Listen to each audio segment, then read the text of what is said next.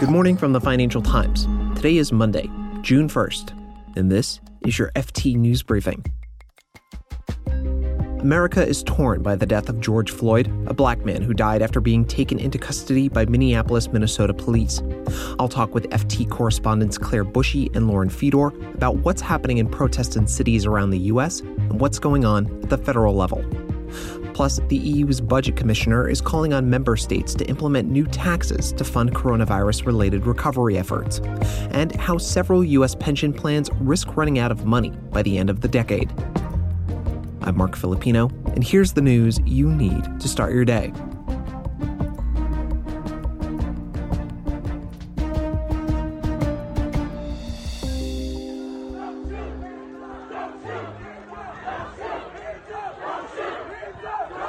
Protests erupted across the United States over the weekend in response to police violence. They came after videos emerged of a Minneapolis police officer kneeling on the neck of George Floyd, a black man who died after he was taken into custody. Mr. Floyd repeatedly told the officer he couldn't breathe as he was dying. Several local governments responded to the protests with citywide curfews. About 5,000 members of the National Guard have been called up in at least 16 states. The FT's Claire Bushey has been following the protests. The images that were appearing on Twitter were burning buildings and police and National Guard in riot gear, sweeping streets, in some cases, residential areas. There were police that fired some sort of projectile at people standing on their front porch. And at the same time, there were images of people protesting peacefully.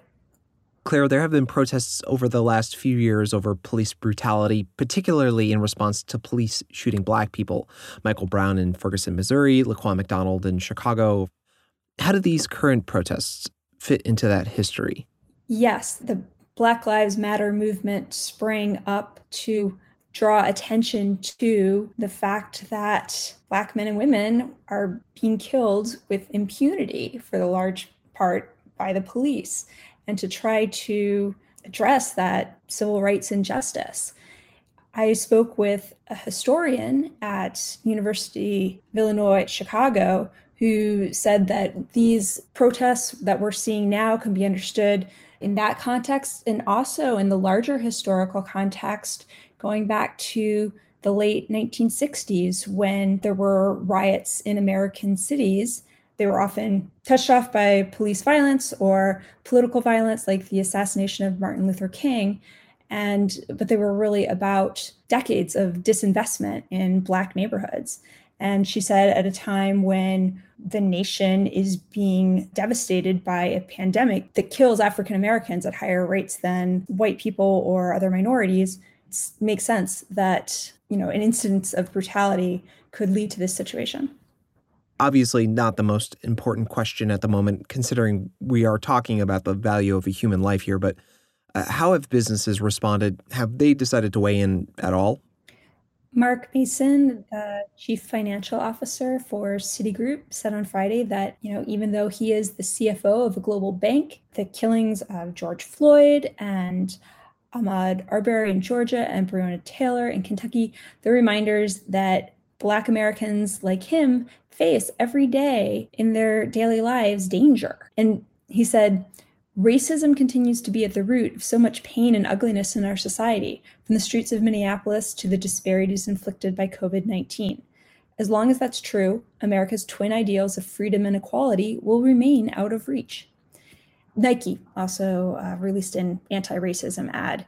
They released a widely noted ad in 2018 with Colin Kaepernick, the NFL player who was blackballed out of the league because he took a knee during the American national anthem to protest police brutality. And while all of this is unfolding at municipal levels, federal agencies are working on a response. The FT's Lauren Fedor explains. So there are a couple of things going on at the federal level. You do have the president weighing in, especially on Twitter, about what he thinks certain governors, mm, mayors should or shouldn't be doing. But you also have the Attorney General, Bill Barr. He has made a couple of statements over the weekend. Most recently on Sunday, he came out and said that the Justice Department would basically be treating these protesters as domestic terrorists. And Trump have both been really pushing the argument that these protesters are far left radicals. President continues to say that they're they're part of Antifa, and Bill Barr is now saying that he will pursue them and federal law enforcement will pursue them as domestic terrorists and kind of act accordingly. And Lauren, of course, there's a presidential election coming up this fall. How are these protests and the conversation that surrounds them expected to play out in terms of how this election goes? So we are now nearing the the 5 month mark until November's presidential election and I think there's no doubt that these protests particularly if they continue throughout, you know, people are already saying that they're expecting a summer of discontent they'll certainly influence the conversation and what we'll hear out of both campaigns. You already had on Sunday Joe Biden, who is who is still technically the presumptive Democratic presidential nominee, weighing in. The president is obviously very actively seeking reelection. And I think it's definitely fair to expect that some of these questions about race relations and criminal justice reform will only play a bigger part in that conversation.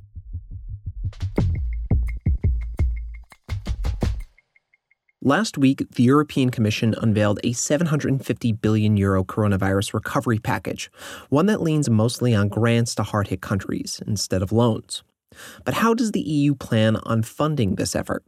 Well, the bloc's budget commissioner, Johannes Hahn, is calling on member states to back new taxes and place an annual levy on big business. Specifically, Mr. Hahn says this could include a mooted 10 billion euro levy on 70,000 big companies with global turnover exceeding 750 million euros to access the single market. Ultimately, Mr. Hahn says that he's targeting 15 billion or even 20 billion euros a year. He told the FT that the EU is envisioning that by 2027, there will be a steady flow of new own resources coming into the budget. Own resources are some of the ways the EU generates revenue. Think custom duties, national contributions, and value added tax.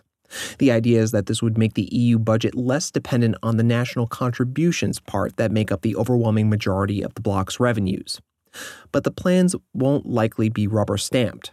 Traditionally, EU states have been reluctant to create new own resources on top of existing ones.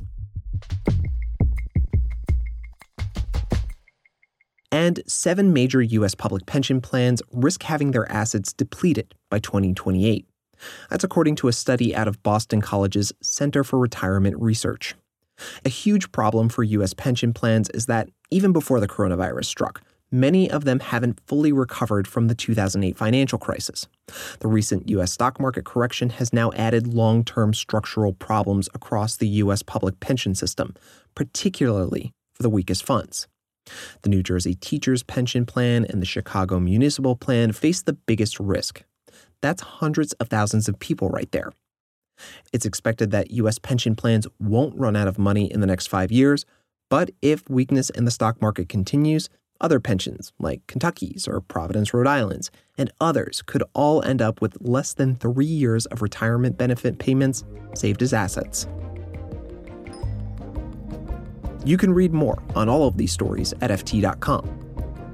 This has been your daily FT News Briefing. Make sure you check back tomorrow for the latest business news.